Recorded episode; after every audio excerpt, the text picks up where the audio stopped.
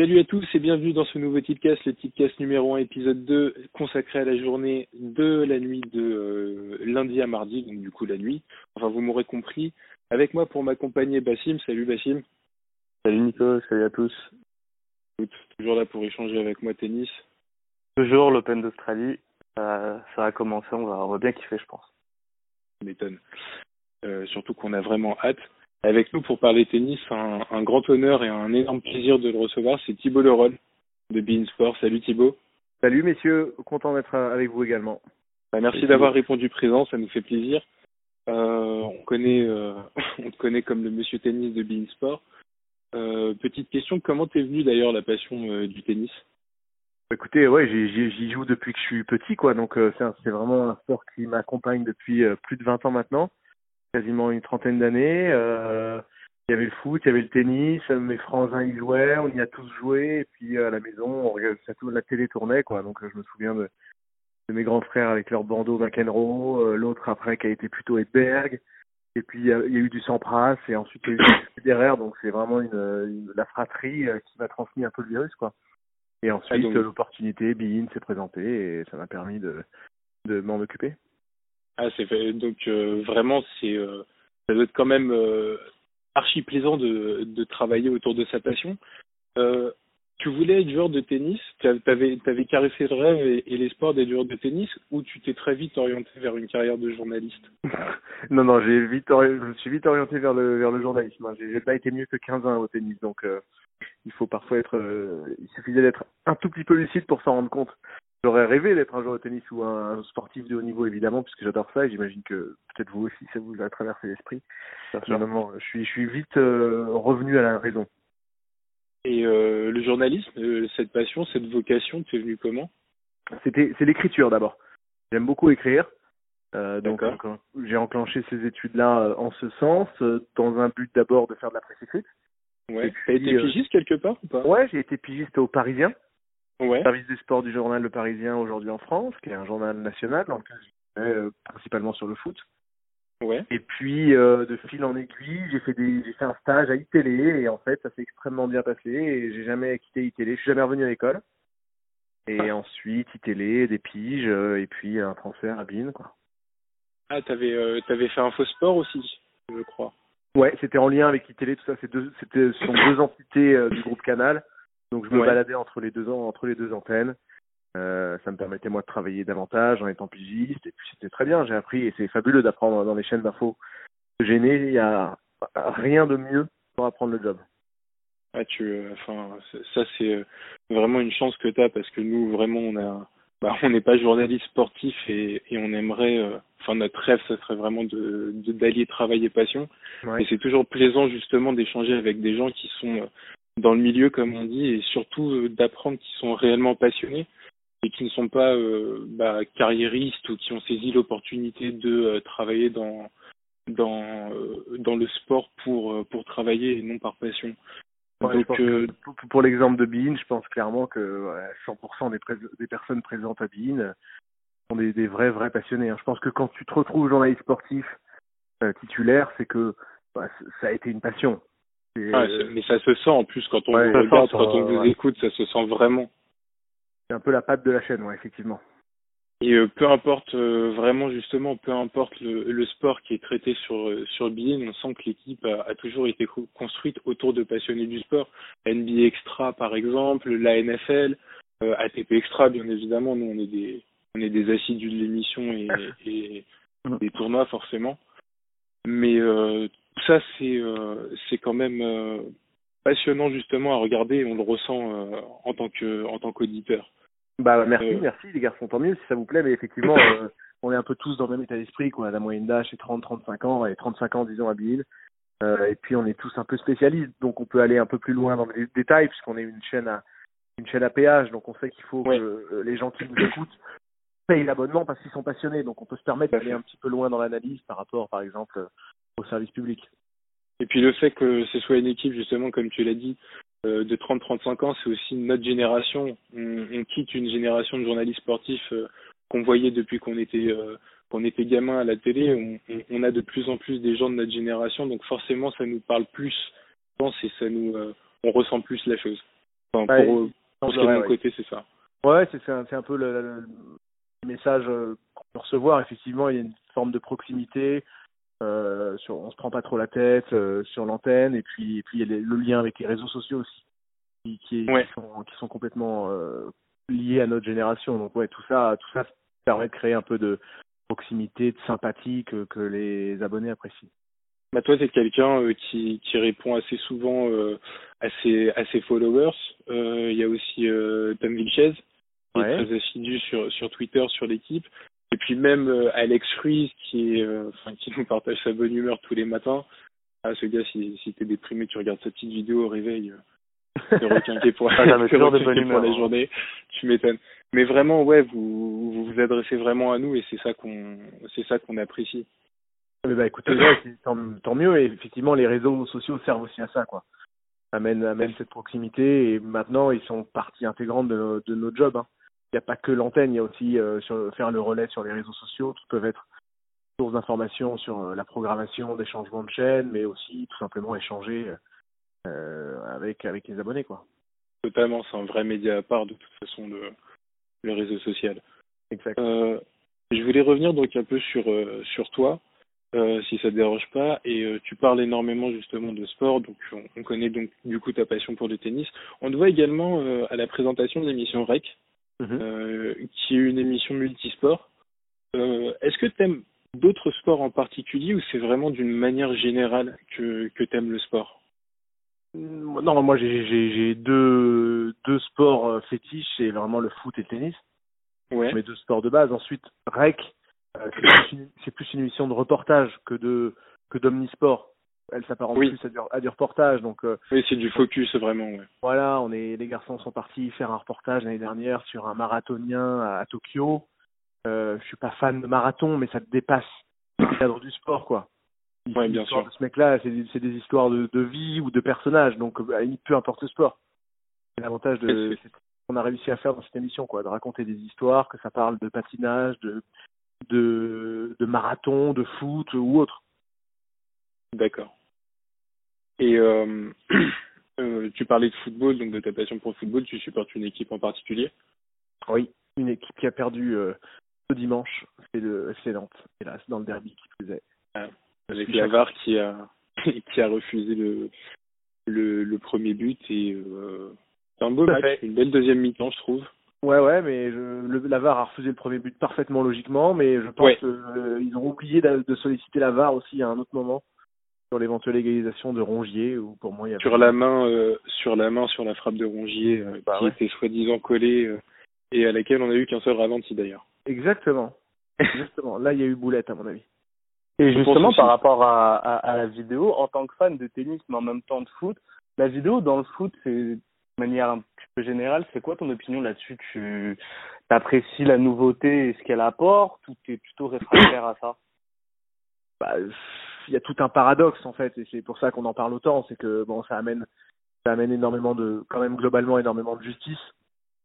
Et euh, le foot a jamais brassé autant d'argent, autant d'enjeux, donc euh, à ces niveaux-là, c'est important qu'il y ait une justice. Donc euh, en ce sens, je suis pour la, la vidéo, mais la vidéo a, a- présente un énorme défaut, c'est qu'elle est, elle est faucheuse d'émotion, quoi. C'est-à-dire que Ah ouais. là, sur le match de Nantes, le stade s'est enflammé à la huitième minute, le Ah, c'était horrible. speaker a scandé Ah ouais. le nom du buteur, et euh, une minute trente plus tard, vidéo, non, il y a eu main, euh, il y a main flagrante, but refusé. Mais euh, je vois pas d'autre solution, quoi. Donc, donc globalement, ouais, je suis pour, je suis pour l'arrivée de la vidéo au foot. Quant au tennis, euh, l'arrivée du hockey, c'était une bénédiction il y a, dix ans maintenant.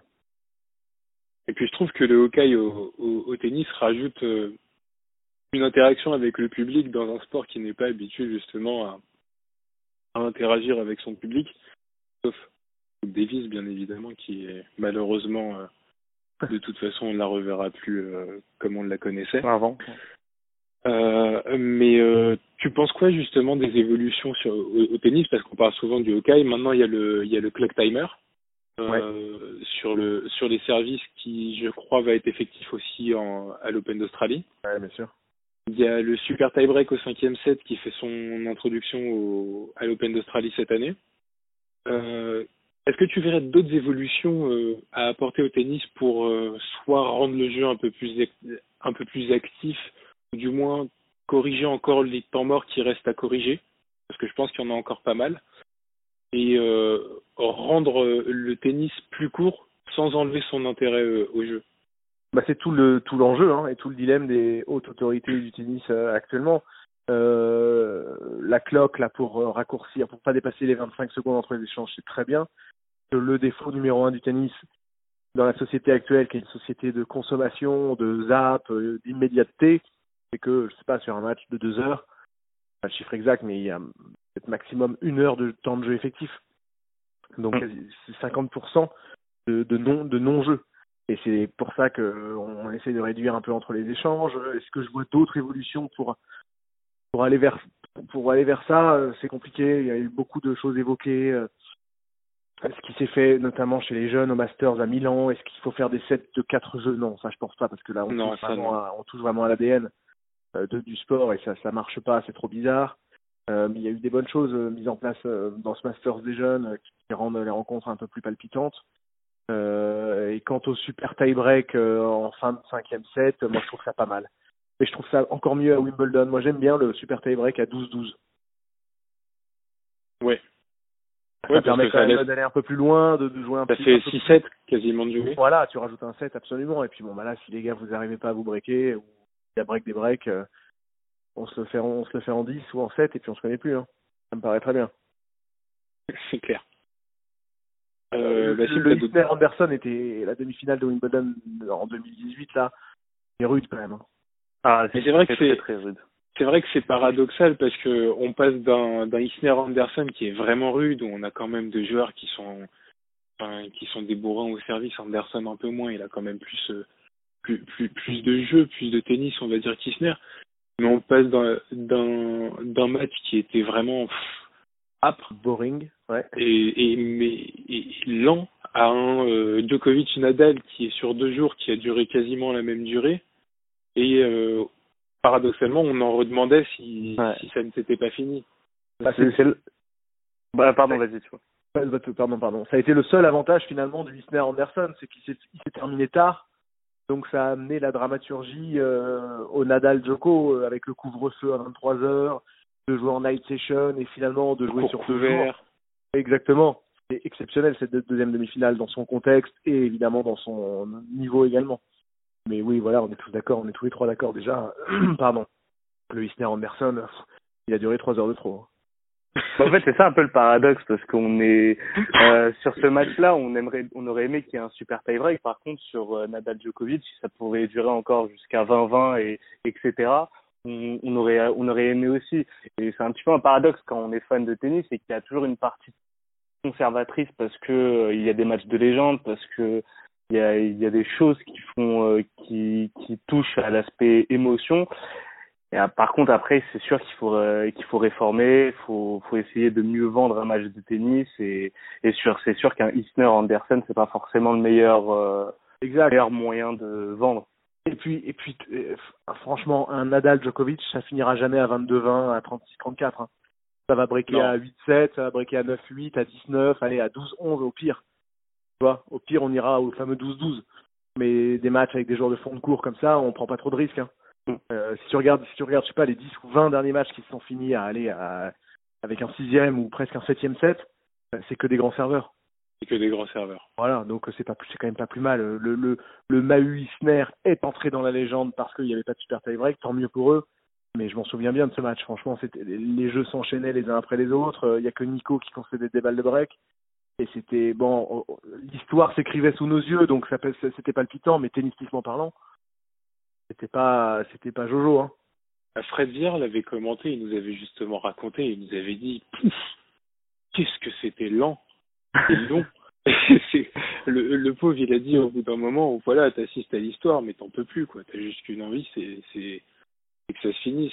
Mais effectivement, Super Tie Break, c'est une solution. Après, sans aller toucher à l'essence du jeu avec les, les, euh, les sets en quatre, en, en quatre jeux, je pense par exemple, justement, pour reprendre encore une fois les propos de Frazier, un truc tout bête, mais euh, interdire la serviette sur le fond de cours, ça ouais. gagnerait aussi énormément de temps puisque tu aurais euh, le clock le clock timer et tu aurais aussi un empêchement de récupérer justement 10-15 secondes avant de lancer la clock en utilisant serviette. Donc oui, là, ça fait déjà, je pense, 15-20 minutes de gagner effectif sur un match.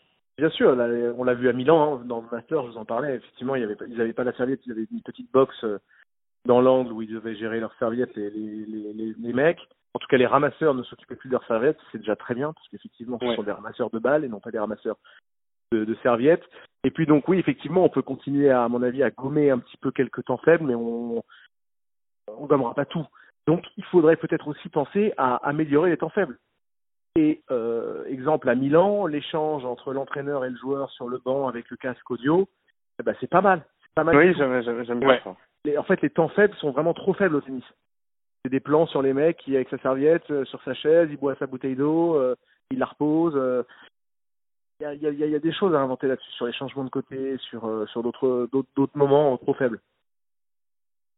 C'est clair, regardez deux mecs qui sont à l'agonie au, au quatrième set quand il fait chaud, en train de se ventiler avec la visière de leur casquette et boire de l'eau, c'est Attends, parfois ils mangent une banane ou une barre. Aussi.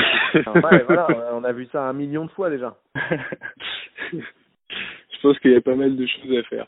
Après, il y a des euh, joueurs qui rendent ce, ce moment intéressant. Ils vont se parler tout seuls et du coup, tu vas, tu vas assister à ça un peu stoïque en, en train de regarder un Benoît Père, par exemple, se parler tout seul. Ou... Complètement, ou faire la sieste là, la semaine dernière. mais bon, c'est 5%, 5%, même pas, c'est 3% des changements de côté, quoi. Bon, intéressant. Après, t'as pas non plus envie qu'ils explosent leur, euh, leur raquette, leur banc, euh, tout le mobilier et, qu'ils se prennent un avertissement, même si euh, ça fera parler et c'est fun. Sérieux risque de le faire demain contre Oni On va voir ça, on va surveiller ça. Euh, Revenons-en au tennis. T'as un tournoi préféré, euh, Thibaut Je pense que oui. Euh, ouais, j'en ai deux. Et les deux sont dans la même ville. Vous pensez auquel, toi? Ah, le Master. Wimbledon et le Master de Londres? Ouais, exactement. Ouais, c'est mes préférés aussi. Wimbledon pour son histoire et le Master parce que, enfin, il est juste magnifique. Tout est beau dans le ah cours, tout est. C'est allé déjà à Wimbledon? Non, malheureusement. pas encore eu cette chance. C'est par l'abonnement télé. J'espère que les sales tips y aillent quoi. Hein. On va vous trouver des places un jour ou l'autre. Ah, ça serait, ça serait sympa ça. Bah non, mais c'est vrai, c'est un, c'est un truc à faire absolument. Vous qui parlez beaucoup tennis, euh, c'est faut rentrer dans, il faut rentrer dans ce stade, il faut aller euh, humer l'ambiance, comprendre un peu ce qui se passe. C'est vraiment très très particulier quoi. Vous êtes probablement déjà allé à Roland Garros, c'est complètement complètement différent. quand on arrive à Wimbledon, on vraiment on, on prend, on ressent cette chape de non pas de plomb, mais cette chape d'histoire quoi et de tradition avec ses, ses fleurs, euh, aucune publicité, les, les spectateurs qui peuvent être à un mètre des cours annexes. Euh, c'est vraiment impressionnant. Euh, enfin, c'est le c'est le tournoi moi qui me qui, qui, me donne le plus de magie en fait quand je le regarde. Euh, j'avais pas cette sensibilité vis-à-vis vis-à-vis de Wimbledon quand j'étais tout petit, peut-être parce qu'il était moins accessible à la télé. Euh, peut-être aussi parce que euh, je m'intéressais plus à la saison de terre battue quand j'étais gosse parce que je jouais sur terre battue pour raconter un peu ma vie. Mais j'ai pris la mesure en fait quand il y a eu la finale Rodic Federer. Mm-hmm. Je suis tombé en fait tout simplement amoureux de ce tournoi parce que j'ai compris qu'il y avait des matchs qu'on ne pouvait voir nulle part ailleurs à Wimbledon. Il y avait ouais. euh, il y avait toute une ambiance, il y avait on, on sent en fait euh, sur le cours central, sur les points importants, tu, tu, tu arrives à ressentir toute l'histoire. Moi, enfin, le Nadal Djokovic, pour revenir dessus, à un moment, tu sentais aussi que les gens étaient conscients qu'ils étaient en train d'assister à un match de légende. Et tu le ressentais pleinement. Tu avais vraiment une sensation que tu n'auras peut-être pas, euh, que tu n'auras jamais, à mon sens, à l'US Open. Euh, et que tu n'as peut-être pas Roland Garros, parce que Roland Garros est un tournoi complètement différent. Il a un charme différent. Mais euh, et puis vraiment amoureux de Wimbledon. Ouais, moi aussi, et je pense que c'est on ressent ça aussi parce que euh, Wimbledon profite de sa rareté et de, du fait que c'est sur gazon. Mmh. Des tournois, des tournois sur gazon. Trois semaines dans l'année, quoi. Voilà, exactement. On en voit six à tout casser. Alors que terre battue et dure, on en voit davantage. Donc mine de rien, la base, la surface produit cet effet-là, un peu de, de rareté, de d'être privilégié, etc. Mais euh, évidemment, ils ont tout compris. Ils utilisent ça, ils communiquent comme ça, euh, ils, ils participent au rayonnement de ce tournoi en, en justement tirant sur cette ficelle de, de la rareté de l'histoire. De la, et puis de la rareté de l'accession aussi avec la fameuse Q où il faut se lever, il faut dormir une semaine avant l'ouverture de la billetterie pour pouvoir espérer regarder les regarder les matchs. Enfin, tout ça fait partie du charme de Wimbledon et j'espère que ça ils le toucheront jamais. Et puis j'espère goûter les fraises les fraises anglaises un jour euh, qui ont l'air si bonnes à la télé. les garçons. Ouais, c'est vraiment un truc à faire, ouais. Basse, euh, des questions peut-être. Bah après, logique, hein, le, le, le grand chelem préféré, on va passer au plus beau, plus beau match de tennis que tu es, amené à voir ou à commenter. Euh, moi, j'ai bon, ah, il y, a quand même ce Nadal Joko là de Wimbledon qui était très très particulier par son contexte mais tennistiquement parlant, c'est euh, une demi-finale toujours à Wimbledon. Federer, Murray 2015, où Roger gagne en 3-7. Ah ouais. 7-5, 7-5, 6-4, je crois, en 2h15, mais c'était, pour moi, c'est un des 3 ou 5 meilleurs matchs de la carrière de Federer. Que Murray jouait l'acier, c'est exceptionnel. Et puis, quand même aussi, j'ai vu de mes yeux vus euh, la demi-finale de Roland Federer-Joko en 2011. Euh, ce jeu cosmique. Ouais, voilà, je crois pas qu'on puisse jouer aussi vite que ça, rejouer aussi vite que ça sur terre battue. Ah, ce match, il était, ce match, il était, il était magnifique. Même si en tant que supporter de, de Djokovic, je préfère la demi-finale qui a suivi à l'US Open, mais ouais, je comprends.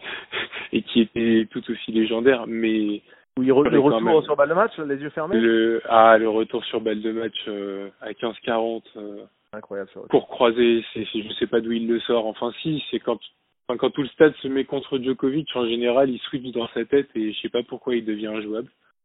Bah parce que il a parce qu'il a cette mentalité des Balkans, cette mentalité serbe en tout cas, d'Europe de l'Est, euh, guerrier. Faut pas oublier que ce gamin, il a quand même, il a grandi, euh, il allait se réfugier pour éviter les bombes quoi.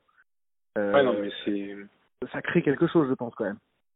Il y avait, euh, bah de toute façon, il y avait moi, j'avais en tant que, enfin, je suis d'origine serbe. Mhm. Euh, lui était suivi euh, vraiment depuis euh, depuis le plus jeune âge hein, à la télé nationale, euh, alors que le tennis n'était pas du tout le sport national. On est vraiment plus ancré sport collectif par le passé yougoslave.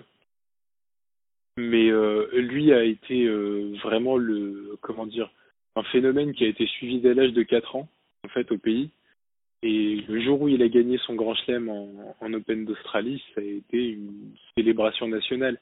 Déjà, là, en, ensuite à Roland Garros, quand la même année Anna Ivanovic gagne, et lui fait demi-finale, ils ont été accueillis, il y avait 1 300 000 personnes à Belgrade pour les accueillir. c'est des choses qu'on verra jamais euh, dans un pays comme la France ou autre, accueillir un vainqueur du Grand Chelem euh, et que l'équivalent des Champs-Élysées soit rempli et, et fait ça. C'est difficile à imaginer.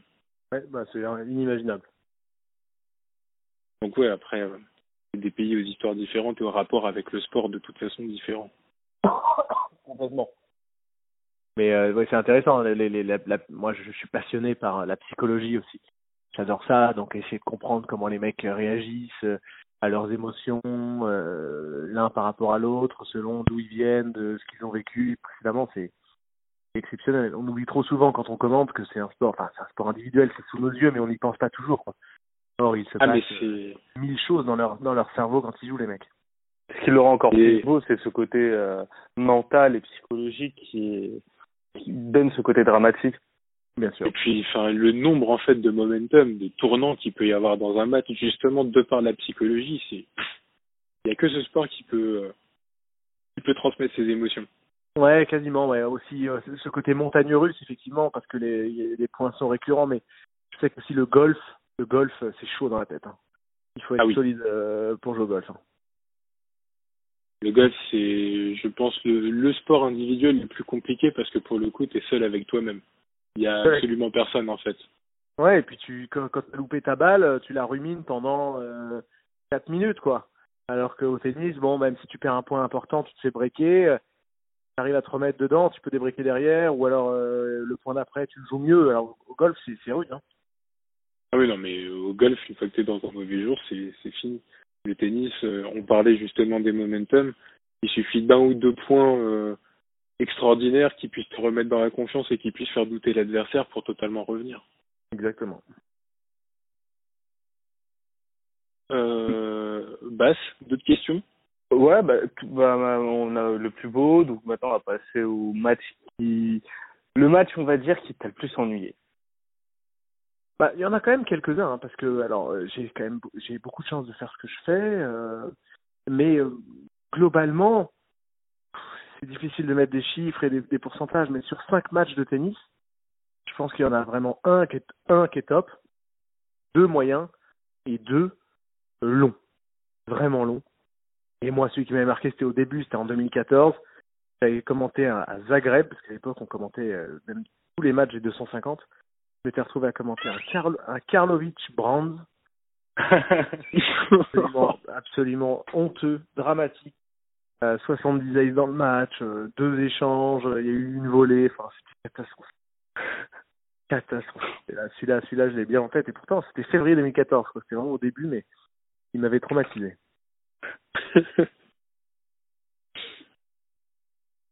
D'ailleurs, toute, euh... cette, toute, cette, hype autour de Karlovic, euh, bravo, c'est super, 40 ans, c'est génial, mais qu'est-ce que c'est chiant à regarder. Ah oui, non, mais c'est. Lui, il est là que, que par son service, euh, à 40 ans, je veux dire. Heureusement qu'il fait 2m07 et qu'il balance des parpaings à 230 km parce que sinon il serait à la retraite depuis longtemps, je pense. Oui, oui, il n'aurait pas été très professionnel. J'ai à peu, j'ai à peu près le même coup droit. c'est, c'est souvent dans le filet ou, ou, ou, extérieur, ou extérieur droit, donc euh, c'est peut-être même un meilleur coup droit. non, quand même pas, pas déconner. Mais bon, c'est vrai que c'est un peu, c'est pas, c'est un peu dur avec Arvic. Mais en tout cas, il est, il est quand même, euh, pour les parieurs, il est quand même euh, souvent bien coté dans les premiers tours de Grand Chelem. Euh, il tombe souvent, il a souvent de la chance dans les premiers tours du Grand Chelem et il peut s'en sortir sur les longs matchs en, en 3-7 gagnants. Lui, c'est, c'est typiquement le joueur qui, bah, qui peut gagner 7-6, 7-6, 7-6, tout simplement. Ouais. Je, je me rappelle d'un premier tour à Roland Garros, il tombe contre Dimitrov. Bah, J'avais joué Dimitrov, évidemment. Bah, Dimitrov avait perdu en 3-7. Le mec, tu pouvais pas le breaker. Hein. Même sur terre battue, imbreakable, injouable. Bon, bah, voilà, c'est c'est Karlovic. C'est quand il, a, il, quand même, il en a accroché des noms à Karlovic. Il a battu. Il a, je me souviens qu'il il a battu Joko à Doha. On en a parlé Doha. la semaine dernière. Ouais, il a battu qui? Il a battu des bons mecs. Hein. Il a battu, je pense, me il a battu Rafa une fois sur gazon. Il a battu Nadal, je crois. Ouais, voilà. Euh, je me rappelle que Nadal l'avait battu une fois en finale au Queens en 2008. C'est un peu plus récent, je crois, la victoire de, de Karlovic. Il me semble que c'était aussi au Queens. Une des rares, une des rares dernières fois où Nadal a joué au Queens. Je sais plus. Bon, enfin bon. Quel que soit le mec en face, c'est un calvaire. Quoi. Quand il prend Karlovic au tirage au sort, il sait que ça va être chiant. Ah, oui. Et puis à jouer, c'est hyper compliqué. C'est-à-dire que il va y avoir, au bout de 1h42, il va y avoir une opportunité, et il faut la saisir. Sinon, tu es reparti pour 1h23 à pas, à pas obtenir une balle de break, quoi. Ah, mais c'est quand même fascinant hein, mentalement cette capacité à même après euh, le, à, à, pas te déconcentrer au service, même si tu as ces qualités naturelles de par ta taille, mais mentalement, parfois je regarde Isner, sa, sa capacité à sauver des balles de break et tout, et à arriver à bien servir au moment, au, à l'instant T sur une balle de break, c'est, je trouve que c'est quand même très fort. Il y a évidemment le, la taille qui aide, mais je pense que mentalement, c'est, ça, ça demande de gros efforts parce que tu vois certains grands joueurs de taille qui n'arrivent pas forcément à être euh, euh, réguliers sur le service. Alors bah, maintenant, t'as un mec qui a eu un déclic.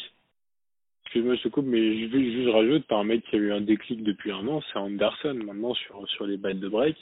Le mec arrive à élever à élever son niveau de service et à, et, et a quasi systématiquement sauvé son sauvé sa mise en jeu. Il est c'est peut-être le enfin si on faisait un compa un comparatif basket pour moi ce serait mon MIP euh, Anderson. Ah ouais ouais euh, complètement en fond de cours c'est hallucinant la façon dont il a pris confiance, pris conscience de ses qualités, il a tellement progressé sur les pieds et les jambes, il, il est capable de jouer vite maintenant. Quand il bat Roger ah oui, l'année dernière, il le prend de vitesse du fond, il, il, est très, il est vraiment bien. Avant, il était un peu bateau encore, il se déplaçait moins bien. Là, il a, à mon avis, énormément bossé sur les pieds et les jambes et ça lui permet de jouer, de tenir la vitesse des meilleurs mecs maintenant. Ouais, et puis surtout, ça permet, enfin, euh, moi, je suis le premier étonné à, à me retrouver à, à regarder un match d'Anderson et à plutôt, euh, à plutôt bien kiffer ce que je regarde et à ne plus m'ennuyer comme je pouvais le faire il y a, il y a 3-4 ans encore, quoi. Ouais, c'est devenu euh, totalement regardable, absolument. Euh, Anderson, je suis complètement d'accord avec ça. Et sur Karlovic, je pense quand même, pour rester concentré comme ça, c'est à mon avis aussi la force de l'habitude. Il va avoir, il va avoir 40 ans, ça fait quand même 32 ans qu'il joue pareil. À mon avis, il était plus grand que les autres, petit.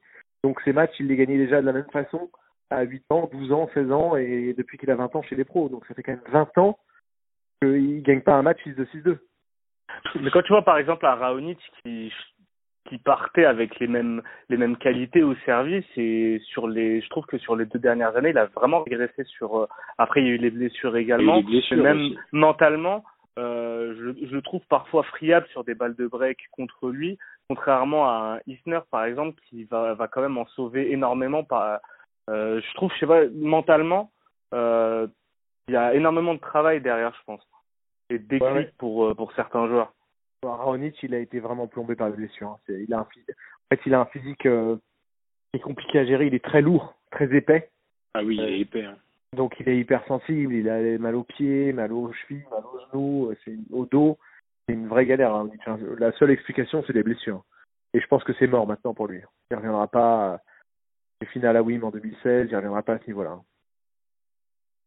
Non, puisqu'en plus, euh, bah, depuis sa finale à Wimbledon, j'ai dit il me semble, j'ai pas souvenir de l'avoir vu enchaîner euh, deux victoires sur le top 10 d'affilée sur un même tournoi. Ouais, exactement. Et puis, je dis peut-être une bêtise, mais il l'a fait, je crois. Je pense que tu as raison. Et puis maintenant, il y a les jeunes, donc à mon avis, il va y avoir, il va y avoir une petite génération perdue. Raonic, Nishikori, euh, peut-être même Dimitrov qui est un peu plus mais ces mecs-là, finalement, ils vont peut-être pas en gagner les grands chelems. Hein. Alors qu'on disait que ça allait être eux après le Big Four. et comme le, Big Four résiste, et qu'ils en arrivent, euh, ça va peut-être être plus rapidement Zverev, euh, Kachanov, Chapovalov, Karaovic ou oui. Ouais. Ça fait plaisir que tu en parles parce qu'on en avait justement parlé en préambule de l'Open d'Australie, de cette génération un peu euh, sacrifiée qui est tombée, bah, je pense, dans la pire des périodes possibles pour un joueur de tennis. Parce que entre le Big Free euh, plus, euh, plus Murray, Vavrinka, Del Potro, c'était quasiment, enfin, bah, c'est pas quasiment, c'était impossible d'aller chercher un grand chelem puisqu'ils ont, ils l'ont pas fait. Et ils se retrouvent maintenant avec une génération où il y a Zverev, euh, Thiem sur Team sur terre battue, mais il, il, doit encore prouver sur les autres surfaces. Et euh, Kachanov, Tsitsipas qui sont en train de, de pousser, et Choric dont on parle moins, mais qui est en train de devenir de plus en plus euh, solide et, et régulier je pense que c'est vraiment cette génération-là qui va prendre euh, qui va prendre le, la relève et relève. Malheureusement, Nishikori, bon bah blessure et mentale. Et puis il y a un déficit physique aussi chez Nishikori. Il manque, je pense, de 10-15 km heure de puissance pour euh, pour aller chercher un grand chelem. Dimitrov, c'est beaucoup plus mental que physique. Raonic, on l'a dit, c'est physique, donc c'est vraiment c'est vraiment dommage pour eux, d'autant plus qu'on avait placé énormément de d'espoir sur eux. Et ne parlons pas des des Tomic, des Jacksock et compagnie, qui bah, qui se sont totalement perdus ou presque. Ouais, eux, on n'avait pas franchement prévu qu'ils gagnent un, grand chelem. Et tout ce que tu dis permet quand même aussi de euh, revaloriser, je trouve, on l'a trop vite oublié, qu'a fait Silic à New York. Hein. C'est vrai, c'est... un grand chelem en 2014, c'est quand même une prouesse astronomique. Hein en jouant. Et puis l'Open d'Australie, euh, la finale, la finale à Wimby, non, c'est quelqu'un qui, je pense, lui aussi, excuse-moi d'avoir coupé Thibaut, mais méritait plus qu'un grand chelem euh, à son palmarès. Ouais, non, mais déjà, déjà d'être allé en gagner un par les temps qui courent, euh, c'est un exploit euh, majuscule. Et puis que dire de Vavrinka De Vavrinka, tu trois trois grands chelems sur trois surfaces différentes. Et... C'est mon en, en, ayant totalement dominé en fait les tournois qu'il a gagnés. C'est ça qui était le plus impressionnant. C'était c'était son tennis sur les quinzaines. J'ai rarement vu un joueur aussi puissant euh, aussi puissant du fond de cours là. Son, quand il lâchait son quand il lâchait son revers bout de course avec son cri là qui continuait pendant 10 secondes et qui fumait l'autre là-bas. Oh là là là, là c'était impressionnant. c'était c'était vraiment avec son short arlequin là, Roland Garros. bah, la célébration, il met la main sur le front. je suis là, je suis concentré. un régal ce joueur. J'adore voir jouer ce joueur. Ah, quand il est au top, c'est c'est du pur euh, c'est du pur tennis. Pour le coup, c'est du pur tennis. Complètement. Toi, t'es fan, euh, t'es un grand fan de Federer? Ouais, j'aime beaucoup, j'aime beaucoup, j'aime beaucoup le tennis hein, de, de Roger Federer. C'est, c'est comme j'imagine des, pour des milliers de personnes, c'est un peu une source d'inspiration quand tu te retrouves sur le cours derrière, quoi. Je dis, mais ah bah, je pense pour des millions, ouais, même. C'est assez, assez hallucinant, ouais. Bassim, c'est Nadal qui, qui l'émeut énormément. Bah, Nadal, il a eu quand même un, un parcours, on lui promettait, euh, on lui promettait de dominer la terre battue, le mec a dominé le tennis.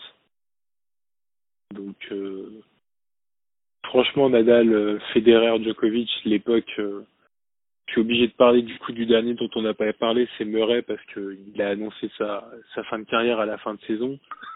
Ça a vraiment choqué le monde du tennis parce qu'on imaginait plus un Del Potro faire ce genre d'annonce euh, plutôt qu'un Andy Murray dont on dont on avait l'impression qu'il il allait vraiment revenir au top euh, et repartir. Qu'est-ce que tu as pensé de, cette annonce? Est-ce que tu t'y attendais toi, Thibaut?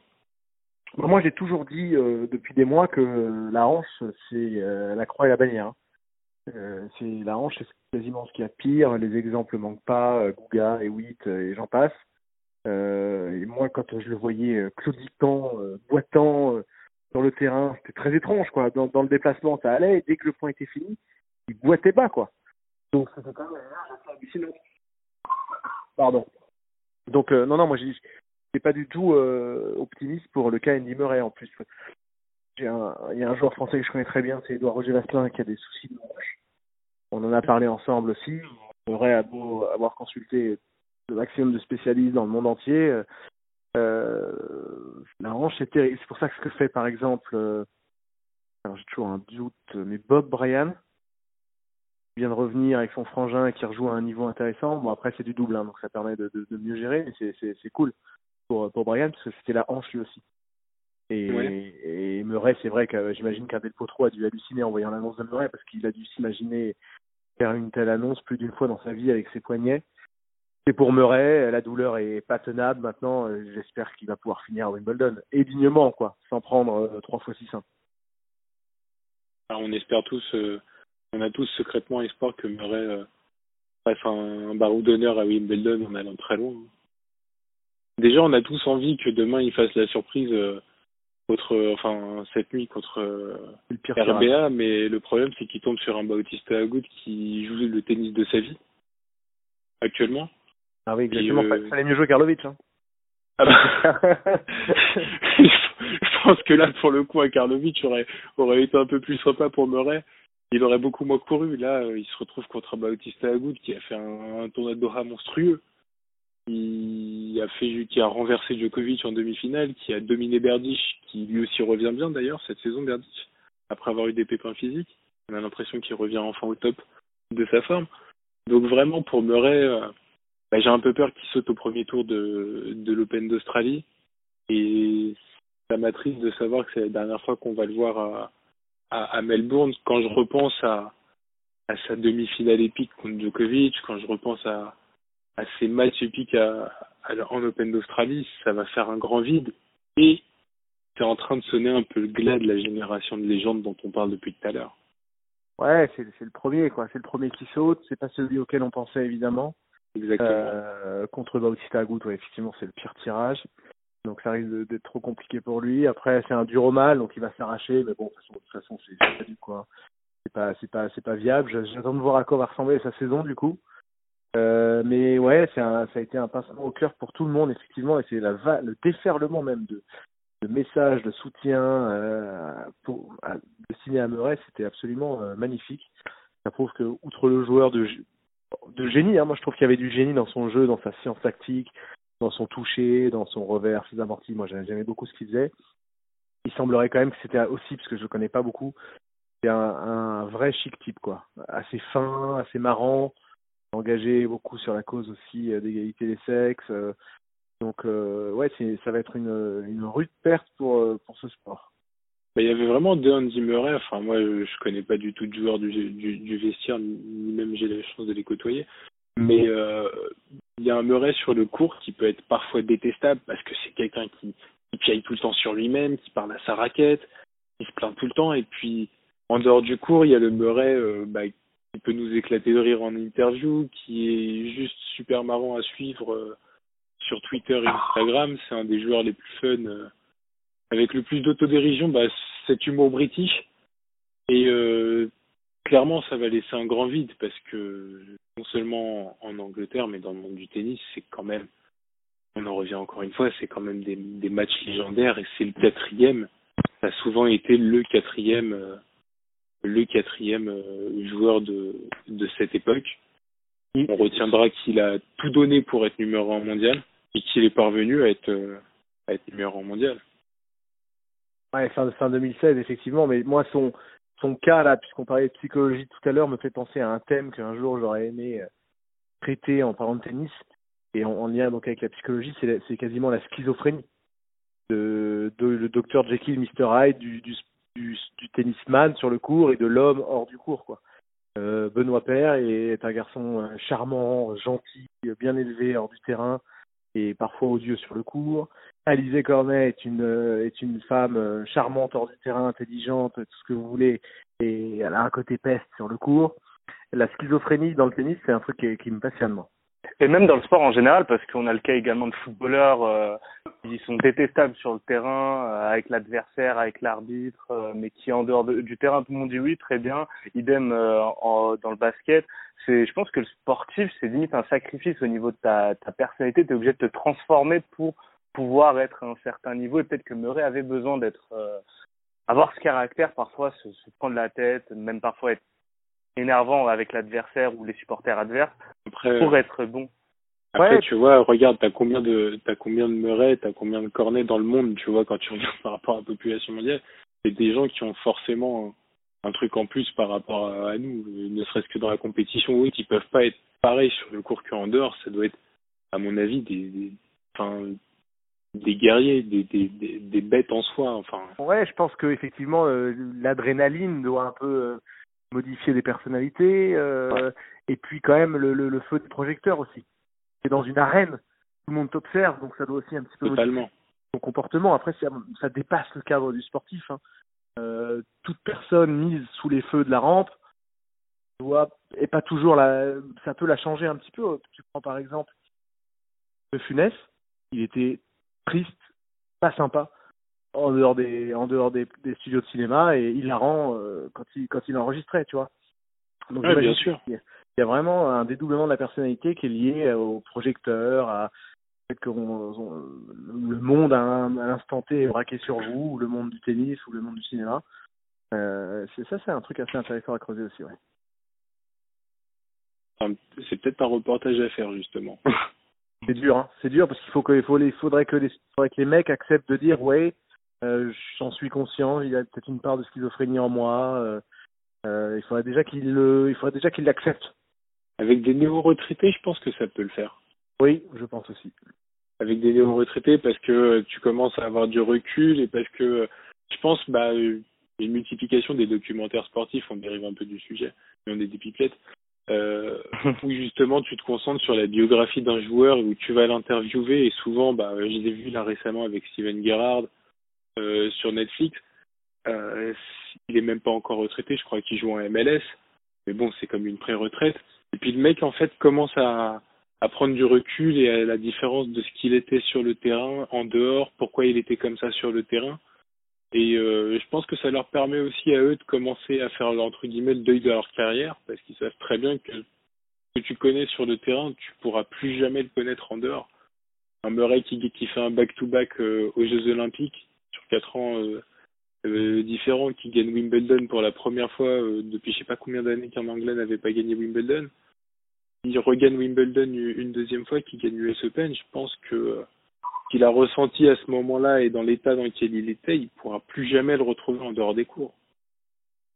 Ouais, ouais, c'est effectivement une fois qu'ils ont arrêté leur carrière, qu'ils peuvent peut-être le mieux en le mieux en parler. Et puis c'est, j'imagine aussi que c'est difficile dans une interview quand tu es encore en activité de de concéder des choses, de reconnaître des choses. Ça va pas être possible même, hein, euh, sauf en cas d'extrême intelligence, extrême euh, recul sur soi. Mais peut-être, même, peut-être pas le faire d'ailleurs. Peut-être pas le faire. Effectivement, faut attendre. La... Mais je vais, je vais le regarder le truc sur Gerard. Là, ça m'intéresse. Ouais, c'est euh, c'est vraiment. Euh, moi, je te le conseille. Ça dure une heure et demie. C'est vraiment sympa. Okay. Après, voilà, psychologiquement, je pense que le meilleur exemple enfin, sans partisanisme aucun, euh, sans prise de parti aucun, c'est Djokovic. On voit qu'il a voulu retranscrire un peu ce que lui, euh, enfin, le sombre cap et Pays euh, où il voulait retranscrire une sorte d'attitude en dehors euh, qu'il avait en dehors des cours sur le cours, bah, il, avait complètement flingué son âme de compétiteur. Et il a dû, à mon avis, rebooter totalement la machine. Il a dû passer par là parce que je pense que tu peux pas être pareil en dehors que sur le cours, c'est impossible. Non, non, absolument. Après, lui, il y a, y a plusieurs choses. Il était arrivé à satiété en gagnant Roland, en bouclant la boucle des grands chelems. Il avait des problèmes personnels il s'est noyé avec ce gourou qui avait sauvé son frangin de la dépression. Et s'est dit, tiens, bah, je vais le prendre moi aussi, ça va m'aider. Alors que le mec est complètement barjot. Et euh, effectivement, il s'était, il avait perdu son âme, quoi. Il s'était un peu déshumanisé. Euh, il était fantomatique. C'était ridicule, quoi. À Miami, cette année, c'était ridicule. Et euh, oh c'est contre Taro Daniel qui perd à Miami, c'est ça? Ouais, Taro Daniel à, à Indian Wells et, Benoît Benoît perd à, Miami. Benoît perd à Miami, ouais, pardon, c'est ça. Et après, il, tu vois, il s'est dit, voilà, je fais n'importe quoi. Je pense qu'il a réglé un peu les, ses problèmes personnels. Et il a, et quand généralement, comme tout humain, tu vas très mal, bah tu repars sur les bases. Et il a rappelé Vajda, quoi. Bah, le seul qui a les clés du camion. C'est pour ça que je peux pas juger encore la collaboration de Dimitrov Agassi parce que euh, Djokovic, tu peux pas juger un autre coach euh, qui a réussi, puisque Becker a réussi avec Vaida à ses côtés. Mais Todd Martin, c'était une catastrophe. Et euh, Agassi Stepanek, c'était une catastrophe. Donc j'attends de voir la collaboration, du coup je rebondis sur Dimitrov Agassi, et s'il peut peut-être lui lui permettre d'attendre un grand chelem. D'autant que Dimitrov est à l'aise en Australie. Ouais, je pense que ça marchera, Dimitrov Agassi, mais euh, c'est difficile de coacher Djokovic, quoi, d'aller coacher un mec qui, qui, a, qui, a, gagné euh, plus de grands chelems que toi, qui en a gagné autant que Sampras. Pour qui que ce soit, c'est difficile. C'est pour ça que c'est peut-être le, mieux placé, c'est peut-être son coach des débuts, quoi. Celui qui a tout connu avec lui, Vajda, qui connaît par cœur. Franchement, la mode des la mode des anciens joueurs euh, super coach, pourquoi pas, mais appliqué aux trois monstres sacrés, euh, n'arrive pas trop à voir ce qu'ils peuvent concrètement leur apporter, quoi. Nadal, Federer et Djokovic. Euh, tu leur, euh, qu'est-ce que tu leur amènes, quoi. Edberg avait pas mal apporté quand même à Federer parce que c'est à ce moment-là où Federer a recommencé à devenir agressif euh, et à être offensif. Après, pour Nadal, c'est un peu différent, c'est sûr. Même si j'ai beaucoup aimé moi la transition avec Carlos Moya parce que ça s'est fait un peu un peu calmement avec euh, c'est vraiment dans... de Nadal bah c'est une transition ultra intelligente. Une saison ah. avec euh, avec euh, Tony Nadal et là euh, les clés du camion avec, à, à Moya. Je trouve que c'est c'est à l'image de Nadal moi. Ouais c'est très, très, familial très, cercle restreint c'est ça. tout en, tout en, souplesse ouais. Et Edberg ouais il a effectivement ramené un peu Federer vers l'avant et surtout il a réussi à le convaincre de changer de raquette ce que n'avait jamais accepté un joueur comme Sampras à l'époque malgré euh, les, conseils de, de, ses coachs, euh, de son coach, il n'avait jamais voulu changer de modèle prince. Et Federer hésitait et Edberg euh, a réussi à le convaincre à changer de cadre, à élargir un petit peu avec la vitesse à laquelle se joue le tennis aujourd'hui. Il fallait qu'il élargisse un petit peu pour, que sa marge d'erreur soit quand même un, peu, un, peu, un peu plus faible. Après, dans les cas où c'est euh, il y a un changement qui est nécessaire, je pense que c'est plus simple quand c'est un autre champion qui parle à un champion, parce que peut-être dans le, les termes employés, dans la manière de communiquer, c'est plus simple à accepter pour un Federer de la part d'un Edberg que peut-être euh, euh, de la part d'un autre coach un peu lambda. Et alors que pour Djokovic, forcément, le mec était au top. Aucune autre personne ne pouvait le maintenir au top. Aucun autre changement aurait été meilleur. Donc forcément, la transition allait être un peu plus compliquée. Puis après, là, c'était vraiment sur le côté humain, sur la personnalité, parce que il y avait un aspect psychologique en plus, plus que tennistique. Exact, parce que je pense clairement que euh, les finales de Grand Chelem, une finale de Wimbledon, Federer, Joko ou ailleurs, machin, avec d'autres joueurs, ça se joue dans la tête, quoi. Ça se, et ce qui se passe dans la tête se traduit ensuite dans la raquette et dans les jambes. Mais très clairement, c'est la gestion, les finales de Grand Chelem, c'est la gestion des émotions. Et dans ce cas, effectivement, un Edberg va être plus crédible et peut-être plus précis parce qu'il a vécu la même chose qu'un autre joueur ou un Agassi, etc. Mais euh, bon, est-ce qu'il est leur rapporte vraiment quelque chose tennistiquement euh, Ça, j'en doute grandement, quoi. Non, je pense que ces joueurs-là, euh, à mon avis, savent ce qu'ils ont. techniquement, enfin, ils ont plus rien à apprendre du tennis. Ils peuvent apprendre aux gens, mais personne ne peut plus rien leur apprendre. Ils connaissent, ils connaissent leur sport sur le sur le bout des doigts et plus que le sport, quoi. Même, même au niveau de la psychologie, ils la connaissent déjà très bien. Ils sont assez lucides sur ce qu'ils ressentent, ce qu'ils ont ressenti dans la finale d'avant, ce qu'ils ressentiront dans la finale d'après. Donc c'est vraiment, effectivement, parfois, une phrase, un mot euh, qui peut faire du bien, mais pas beaucoup plus. hein. J'ai une dernière petite question, euh, Thibaut, avant de passer au petit pêle-mêle de nos matchs. Euh, ton favori pour l'Open d'Australie On te l'a pas posé, euh, du coup, cette question. Eh ben, c'est une excellente question euh, et je vais mettre euh, Novak Djokovic. Et ton outsider numéro un?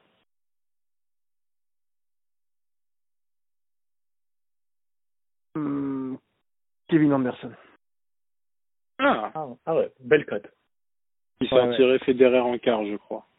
Euh, oui, il me semble qu'ils doivent se jouer à un moment donné, ouais. Mais Anderson, euh, c'est pas mal, ouais. C'est, une bonne cote, en tout cas. Quand on veut un outsider, faut mieux chercher une cote, sinon c'est pas marrant. Et la meilleure Euh, paire française? C'est une Ah oui, c'est vrai. question. Euh, je vais mettre... Euh... J'ai plus les tirages en tête, mais je vais mettre euh... Gilles Simon. On est d'accord. Gilles Simon ou P2H Parce que j'ai l'impression qu'Herbert euh, est vraiment en train de prendre sa carrière euh, en simple au sérieux. Il fait pas beaucoup de bruit, mais il me, parlait de, il me paraît de plus en plus serein. Il est capable de faire de plus en plus de perfs. Ils s'affrontent là au premier tour, c'est ça? Non, non. bah, euh, On affronte euh, un qualifié et P2H affronte Kouéré. On en parlera justement d'ailleurs. Il va pas se marrer. hein. ah non. Je crois que c'est la dernière saison de Querrey aussi. Une des dernières. Mais ouais, et puis Pierrug, euh, il y a une vraie, il y a un vrai changement. Ouais. Il commence à jouer très très bien au tennis là. Il Oui, oui, oui. euh, il a stabilisé le revers. Maintenant, il y a encore un petit boulot sur le coup droit. Euh, le service c'est mieux. Je, je connais bien le cas parce que j'en parle souvent avec Fabrice Santoro, son coach. Mais euh, ouais, là, là, il joue, top- il joue top 50. Ouais. Il joue vraiment beaucoup mieux au tennis qu'il y a un an. En tout cas, il est très plaisant à voir. Moi, je trouve, ouais, voilà, il manque de régularité sur tout un match. Il est justement en train de gagner et c'est de plus en plus intéressant à voir jouer. Ouais, c'est un esthète, hein. C'est un esthète. C'est un, garçon qui est doué hein, depuis qu'il est jeune. On sait, on sait tout le monde sait Oui. qu'il est très doué. Il adore le beau jeu, le beau tennis. Il est capable de faire des coups euh, fantastiques. Maintenant, il n'avait pas basculé dans le très haut niveau. Il était euh, trop irrégulier. C'était vraiment, c'était vraiment un petit diamant euh, qui commence à être poli, quoi, tout doucement. Il est alsacien, lui. Pardon? Il est alsacien, lui, je crois. Ouais, il est alsacien, ouais, exactement. Ouais, c'est ça. Ouais, parce que il faisait beaucoup, enfin, il y avait beaucoup de reportages de lui euh, à l'époque quand il était jeune, justement. Il était game. considéré. Shitty Game, ah bah, connu pour le Bah. football aussi. Exactement. Basse, d'autres questions à ajouter, euh, à poser peut-être, ou d'autres choses à ajouter? Euh, non. Bon, bah, on va passer. euh, On va passer au match. On va passer au match. Je te propose un paiement comme on a été assez long euh, sur sur euh, toute la partie. Donc c'est simple, Thibaut. euh, le principe, c'est on, on, on te donne la liste des matchs Mhm. euh, et puis bah tu donnes ton pronostic, ce que tu vois euh, sur ce match, tout simplement. Let's go. Donc on c'est sur la nuit de lundi à mardi et c'est le premier match donc Fonini contre Mounar, espagnol. Ouais, Fonini en 3-7. Fonini 3-7. Moi je vois Fonini également. Basse. Moi, Fonini et les deux joueurs gagnent un set. C'est à Ah. devant. Tu vois Fonini euh, craquer un peu mentalement. Ouais, il va perdre un petit set. Harris contre Medvedev. Euh, Medvedev en 4, allez. Medvedev en 4 Moi, je vois Medvedev aussi gagner. Ouais, moi aussi. Peut-être en 3 d'ailleurs. Euh, Ivashka contre Jaziri. Euh, tu, mettre- tu peux ne pas te prononcer. Hein. Non, je vais mettre Jaziri en 4 parce que je, je le connais bien et c'est un mec euh, adorable. Moi, je vois bien Ivashka en 4, tu vois. Du coup, je joue Ivashka 3. Hein. C'était Moi, à je pas 4 peur. et quelques. Euh, Jarry contre Mayer. Ah là là, il y a des, il y a des matchs difficilement prononcés. Quel Léo, Léo Mayer Ouais. Leonardo, ouais. Euh, bah, Je vais mettre Leonardo Mayer. Moi, je trouve que ce mec-là a un très beau tennis.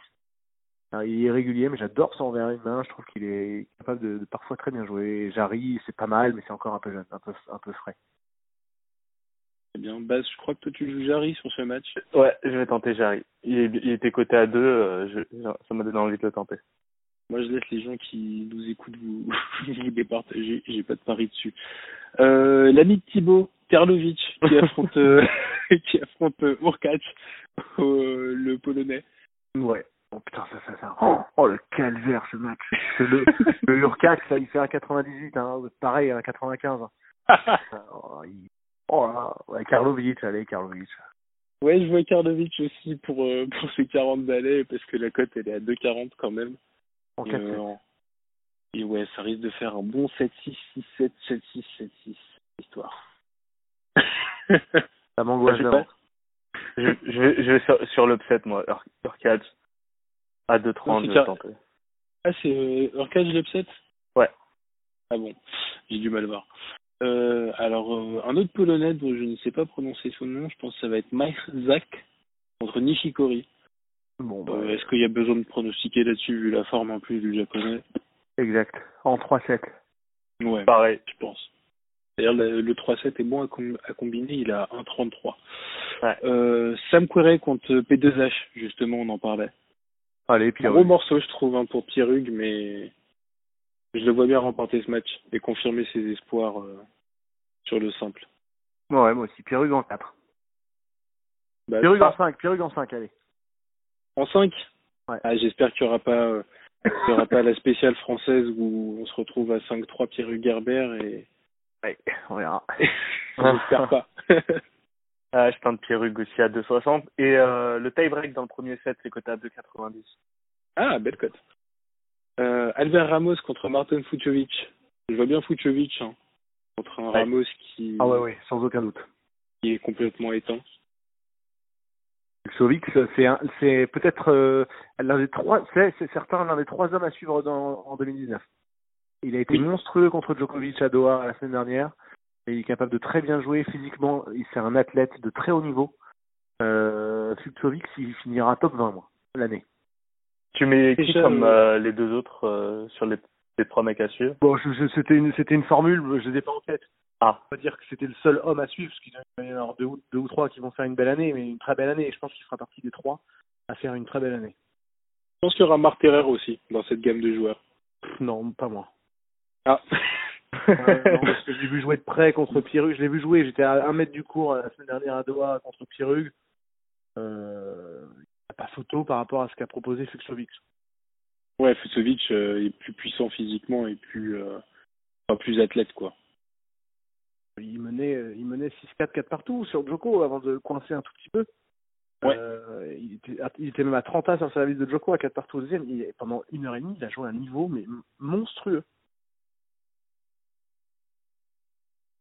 D'ailleurs, il est coté à.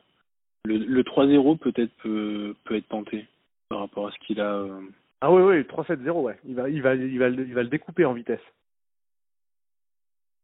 Ah, donc euh, le 3-7-0, t'as la cote basse ou pas? Parce que euh, non, attends, je vais, je vais vérifier ça. Tu peux passer au match d'après, je vais te dire ça tout de suite.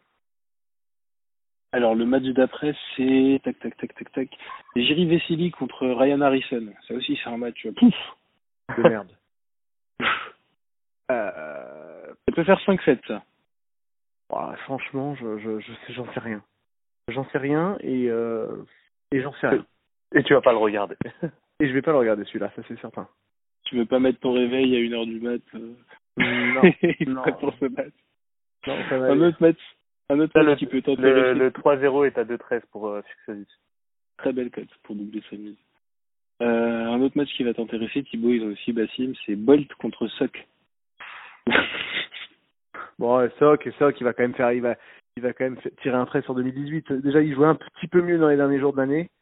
Euh, il va revenir cette année, Sock, quand même. en tant que parieur, j'y touche pas, trop déçu la saison dernière, vraiment. Il a fait une saison euh, calamiteuse. Il, enfin, il s'est éteint depuis son Master 1000 à Paris. Ouais, J'espère vraiment. euh, Il s'est rallumé à Paris en plus. Exactement, mais je crois Ouais. que c'est un, ch- je crois que c'est un chagrin d'amour hein, pour euh, Sock euh, l'année dernière. S'est fait plaquer, il l'a très mal vécu. euh, il, a un, il a un peu, il a un peu sombré dans sa vie perso. Et euh, ça va mieux, là, je crois qu'il a retrouvé une copine et il va mieux. Écoute, euh, du coup, je vais peut-être le jouer.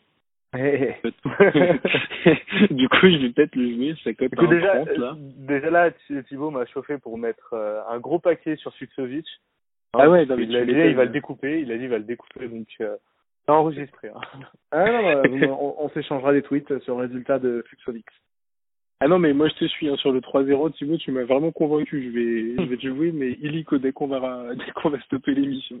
Parfait. Euh, Chung, qui a énormément de points à défendre, qui s'est révélé la saison dernière et qui, après une blessure, s'est éteint. Pour l'instant, il n'est pas revenu et qui va jouer contre Clan. Vous voyez quoi sur ce match? Moi, je- perso, j'y touche pas. hein. Hmm, Moi non plus. Chung, quand même. Donc, tu penses qu'il devrait faire le taf physiquement tu... Euh, Je crois qu'il est bien, là. Ça, a l'air d'aller mieux. Et il s'est fait éliminer par euh, Statham quand même à, euh, à Auckland. De 7-0. Ah ouais C'est pour ça que c'est assez compliqué. Sur un match en 3-7, euh, Ouais, moi, bien. je mets, je mets quand même, je mets quand même Chung.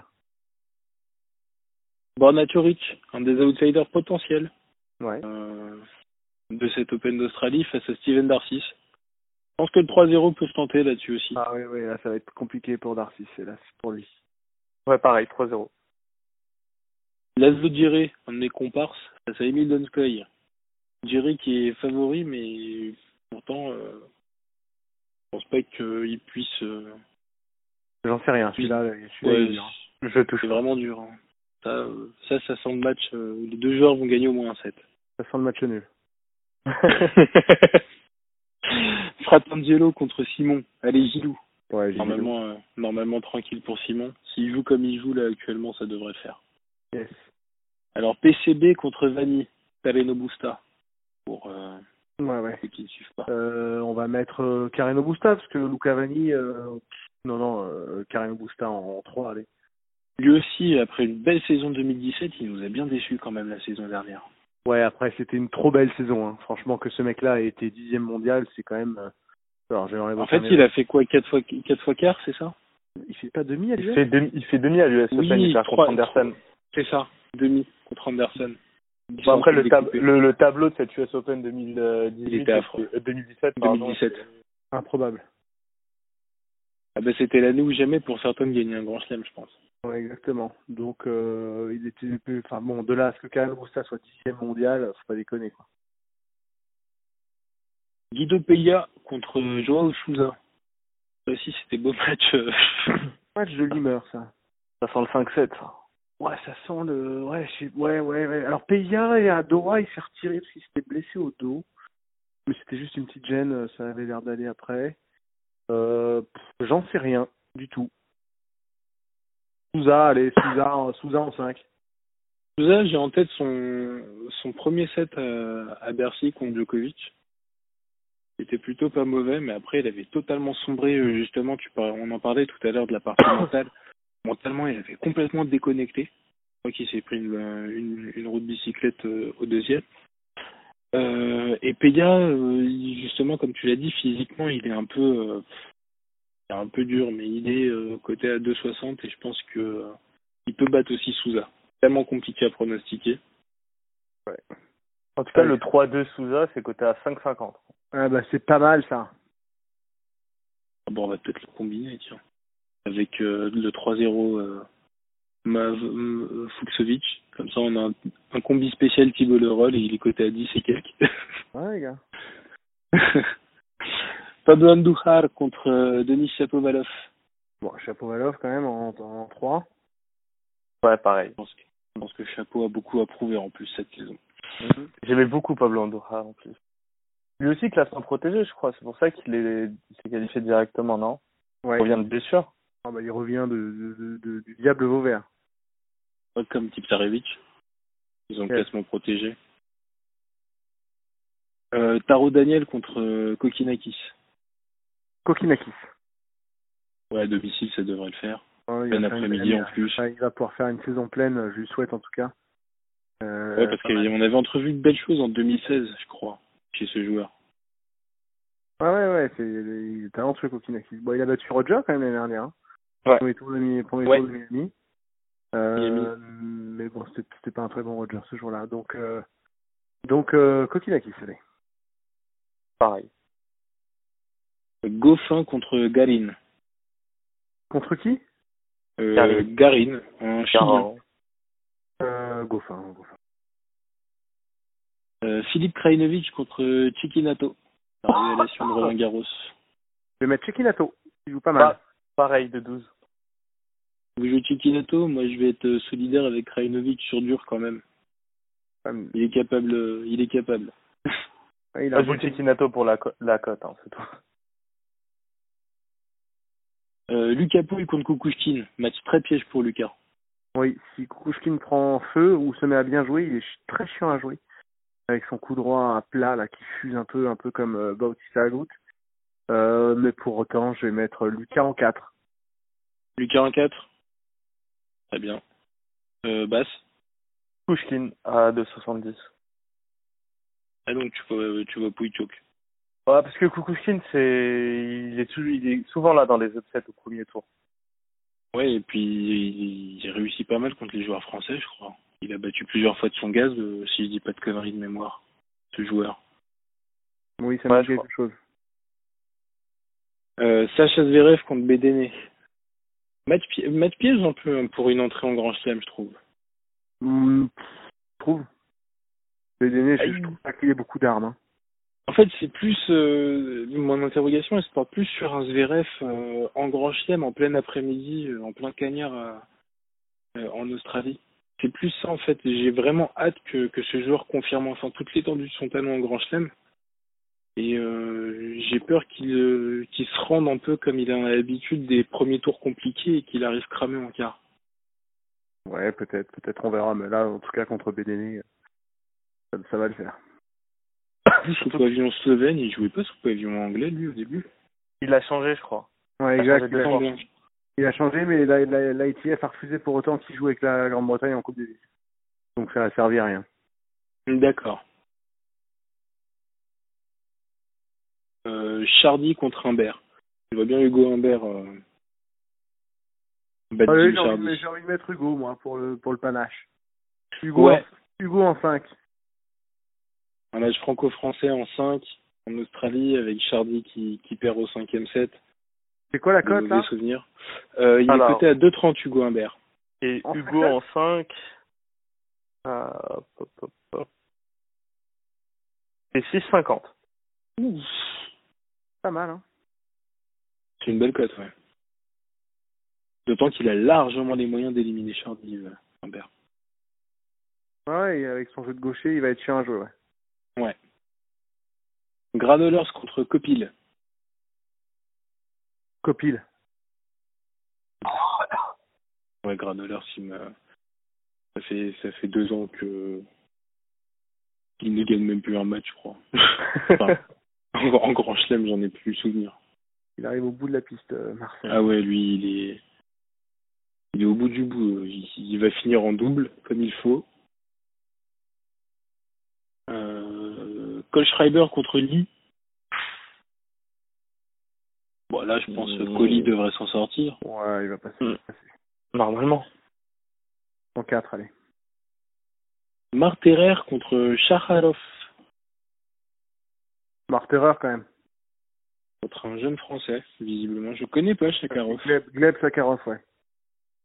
Effectivement, il se qualifie pour la première fois. Il a plus de 30 ans déjà. hein.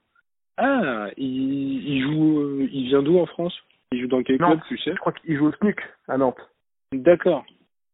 il me semble. Bah donc ça va nous faire peut-être une. euh, Ah, comment il s'appelle euh, Lui avec euh, ses cheveux longs là et sa casquette à 35 ans. Stéphane Robert Stéphane Robert, merci. Ouais, Il avait fait un huitième, je crois, à l'Open d'Australie. Ouais, exact. Et, mais bon, Gleb, c'est, bien. C'est, vachement bien. C'est chapeau d'être au tableau principal. Respect, quoi. C'est clair. Popirine contre le grand frère de Zverev. Allez, Micha. Michel qui est 2,60 très très bien coté. 2,75. Voilà, Ouais, Micha. pareil. Et qui est souvent euh, bon dans les premiers tours de Grand Chelem d'ailleurs. Ouais, ouais, non, mais puis service volé, gaucher, euh, c'est, c'est pas, c'est pas rigolo à jouer, quoi. Si tu, si tu relances moyennement, c'est un enfer à jouer. Il suffit qu'il soit Euh, sur une bonne surface rapide, dans un cours annexe. Et... C'est clair. Ensuite, j'ai euh, Joe Wilfried Songa qui va jouer un match très piège contre Clizan. Ouais, mais Joe quand même. Joe en 4. Ouais, je pense aussi que que Joe Wilfried va gagner et qu'il va concéder un set au minimum. Donc je vais jouer euh, euh, Tsonga gagne et les deux joueurs euh, gagnent un set. C'est je crois 2-30. Pareil. Et toi Bass Pareil? Pas pareil. Vavrinka contre Gulbis. Bah. Euh, si Gulbis n'a pas besoin d'argent, normalement Vavrinka gagne en 3-7. Ouais, mais bon, Woodby, ça fait, ça fait combien de temps qu'il a pas fait un bon résultat, donc il n'y a pas photo. Stan, il est bien, hein, je l'ai vu là aussi, Ah de oui, très oui. près à Doha, physiquement, il est affûté, il a plus tout de gêne au genou, il a envie. Attention à Vavrinka en Australie, Après, Vavrinka peut gagner en 3-7 je pense le match d'ailleurs. carrément. après, il peut avoir un second tour face à soit Kyrgios, soit Raonic. Donc, euh, pas simple euh, le tableau pour euh, Stan. Ouais, enfin, c'est surtout pas simple pour Kyrgios ou Raonic. Hein. Ouais, c'est surtout ça. Djokovic contre Kruger, le cousin de Freddy. Euh, bah, 3-7, hein.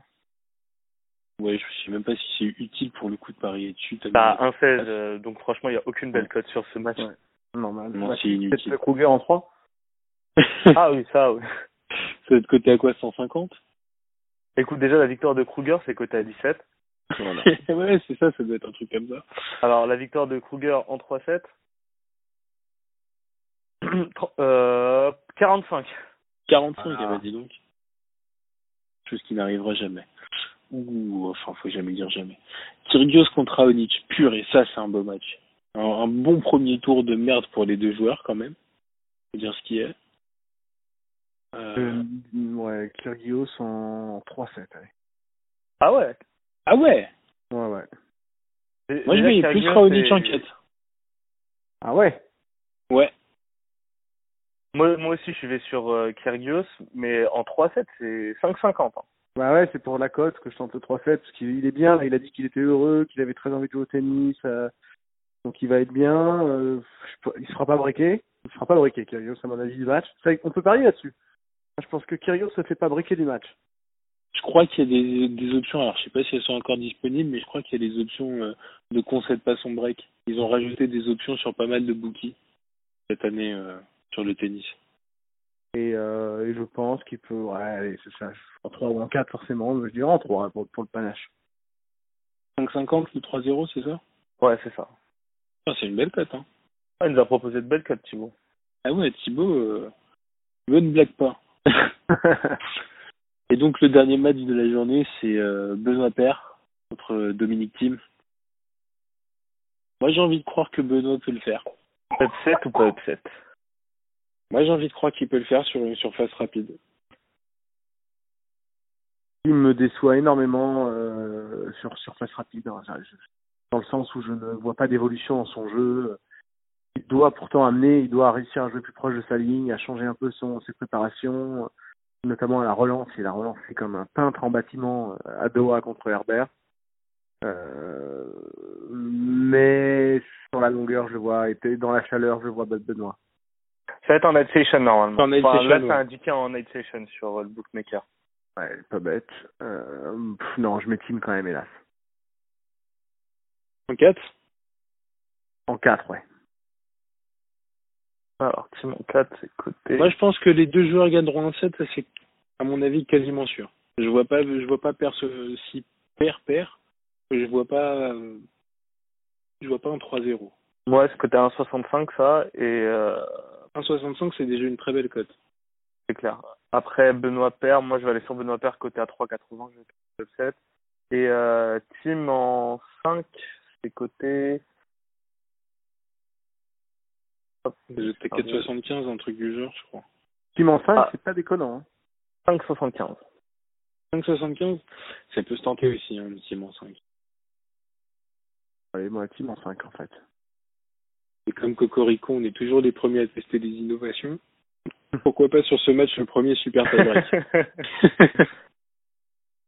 Ouais, ce serait rigolo, ouais. Ce serait marrant. En tout cas, qu'un Français le joue, ouais. C'est sympa. Et s'il le gagne, ce sera encore plus sympa.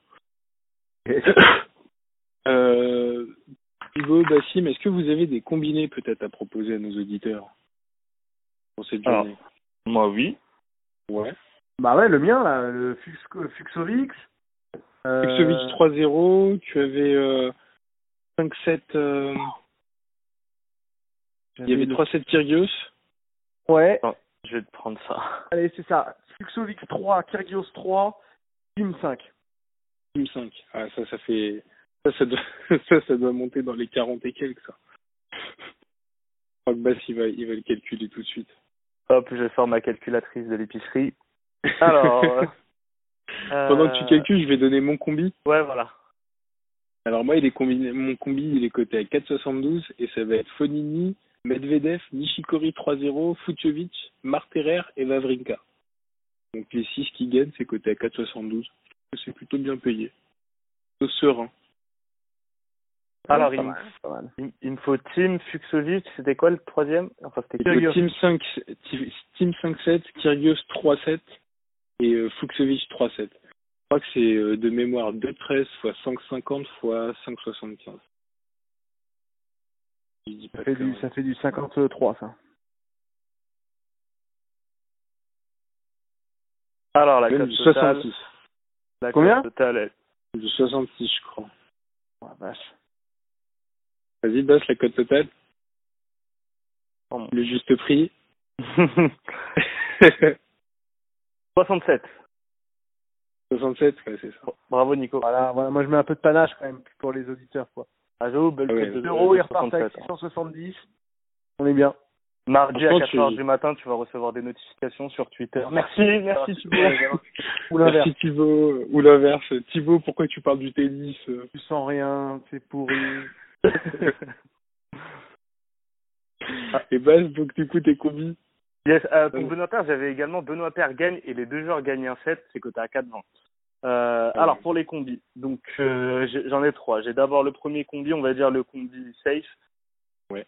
Carreño Busta, Gilles Simon, Marterer, Tonga et Vavrinka, c'est coté à 3,73. Le combi un peu moins safe, c'est Jarry, Herbert et Kyrgios, c'est coté à, c'est coté à 11,66. Et euh, le combi des 3-0, Nishikori 3-0, Churic 3-0 et Zverev 3-0, Alexander Zverev, c'est coté à 4,45. Le combi France-Brésil à 4,45. Thibaut, merci beaucoup d'avoir été avec nous dans l'émission. Franchement, tu vois, on était parti euh, pour 30 minutes. Bah, ça, ça a duré un peu plus que 30 minutes. Bah merci, ouais, c'est le problème du tennis, quoi. C'est le problème de nos passions, quoi. On pourrait en on parler. sait quand ça commence, on sait pas quand ça termine. Exactement. On pourrait en parler pendant deux heures, mais c'était très cool. Merci à vous, les gars. Merci. Bah, merci franchement à, toi d'être venu. Tu reviens quand tu veux, pendant le tournoi de l'Open, pendant l'Open d'Australie, pendant d'autres tournois. Si tu veux venir parler tennis, il n'y a pas de souci. Yes. Ça nous fait extrêmement plaisir. Ça marche. Euh, bah, suivez Thibaut Leroll hein, sur, euh, sur Twitter, puisqu'il n'y a pas que sur Bing qu'on peut le voir, il y a aussi sur Twitter. Et euh, Bass, quant à nous, on se retrouve dans deux jours, je crois. C'est ça, on va parler du deuxième tour. Pardon, deuxième tour. On va bien profiter là. Ouais, et puis on va faire un bilan, euh, un bilan de nos combis. Euh, et puis ça se trouve, bah, si Thibaut, tu bosses ton combi à quasiment 70. euh, là, je pense qu'on te rappellera, on te rappellera très rapidement. je pense que là, euh, on va te consulter très, très, très souvent. En tout cas, merci à toi. J'espère que tu as apprécié. ouais, Nous, en tout cool. cas, on a apprécié. Et euh, salut à tous et bons tips. Bon match.